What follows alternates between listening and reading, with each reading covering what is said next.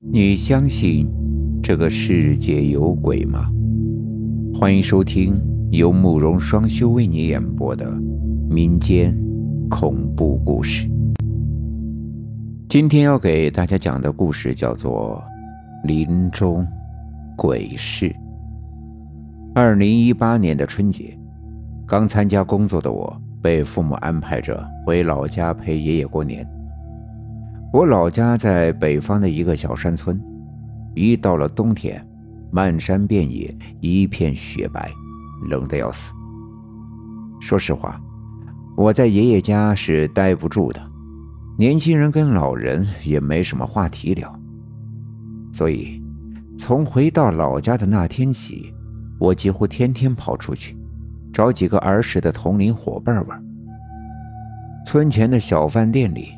我跟发小景鹏、大波几个人吃了两只野兔子炖蘑菇，喝了两瓶白酒，都有些高了。又到景鹏家打了半宿的扑克，直到后半夜两点多，我才往家里走。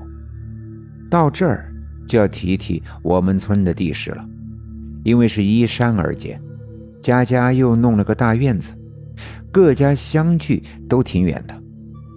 而爷爷家住在西山坡上，回去还得路过一小片果树林。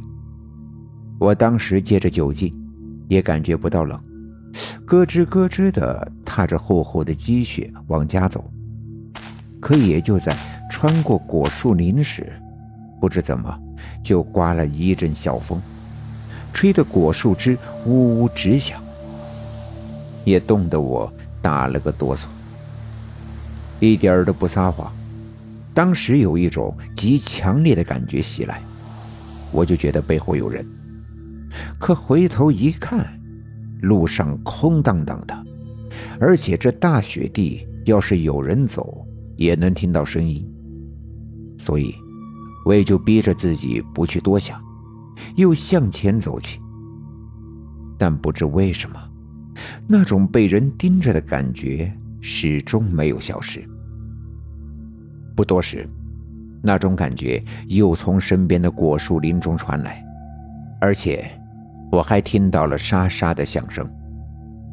一瞬间，小时候村里的老人讲的鬼故事都浮了出来，我有点不敢往那儿看了。可眼角余光，好像真的看到漆黑的林子里有鬼火飘荡。也仗着有点酒劲，最终还是鼓起了一丝勇气，转过了头。不过还好，那林子里并没有什么声音，应该是枝条被风吹的。我这才稍稍的有点放心，只想着加紧脚步，快点走出这片果树林。可也就是刚走了两步，背后那种被人盯着的感觉。又来了，而且我敢肯定，这次不只是一双眼睛。同时，我还发现了另外一个问题：这片小树林也就一百多米长，平时穿过去也就两三分钟。可是今晚，我已经加快脚步在这儿跑了十几分钟了，却怎么也跑不出去。这又怎么可能？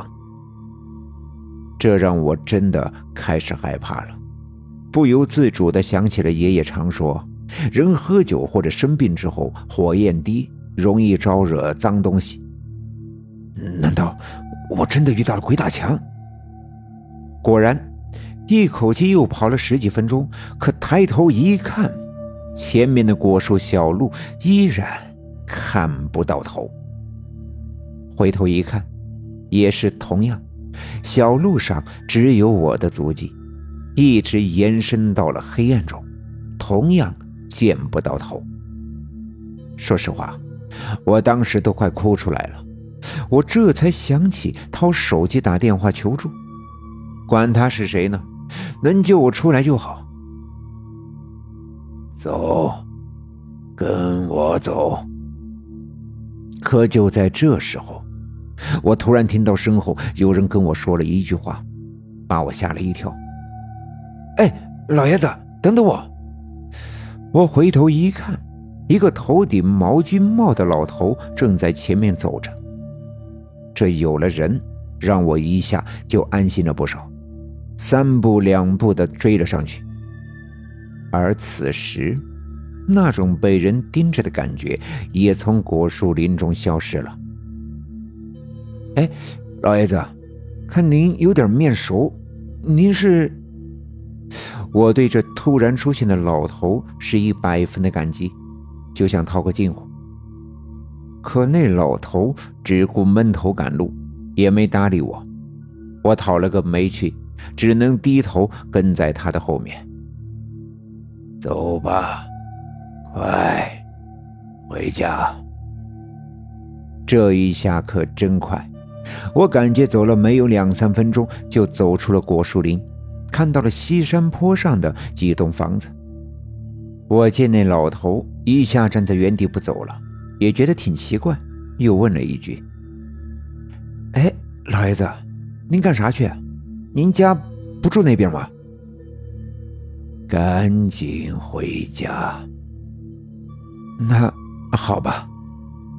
可那老头除了那一句话，还是不理我，我只能悻悻地揉了一下鼻子。那时，我又朝身后的果树小路看了一眼，可就是这一眼，却把我吓得够呛。身后的路上只有一行脚印，是我留下的。那老爷子，我有点傻眼了。再一回头，只见刚刚那个老人突然不见了。这雪地中没留下脚印。这人又突然消失了，难道？我根本再也不敢往下想了，一咬牙向爷爷家的方向跑去。好在，这一路狂奔的回了爷爷家，倒也没再出什么事儿。跑到家缓了好久，我这口气才喘匀了。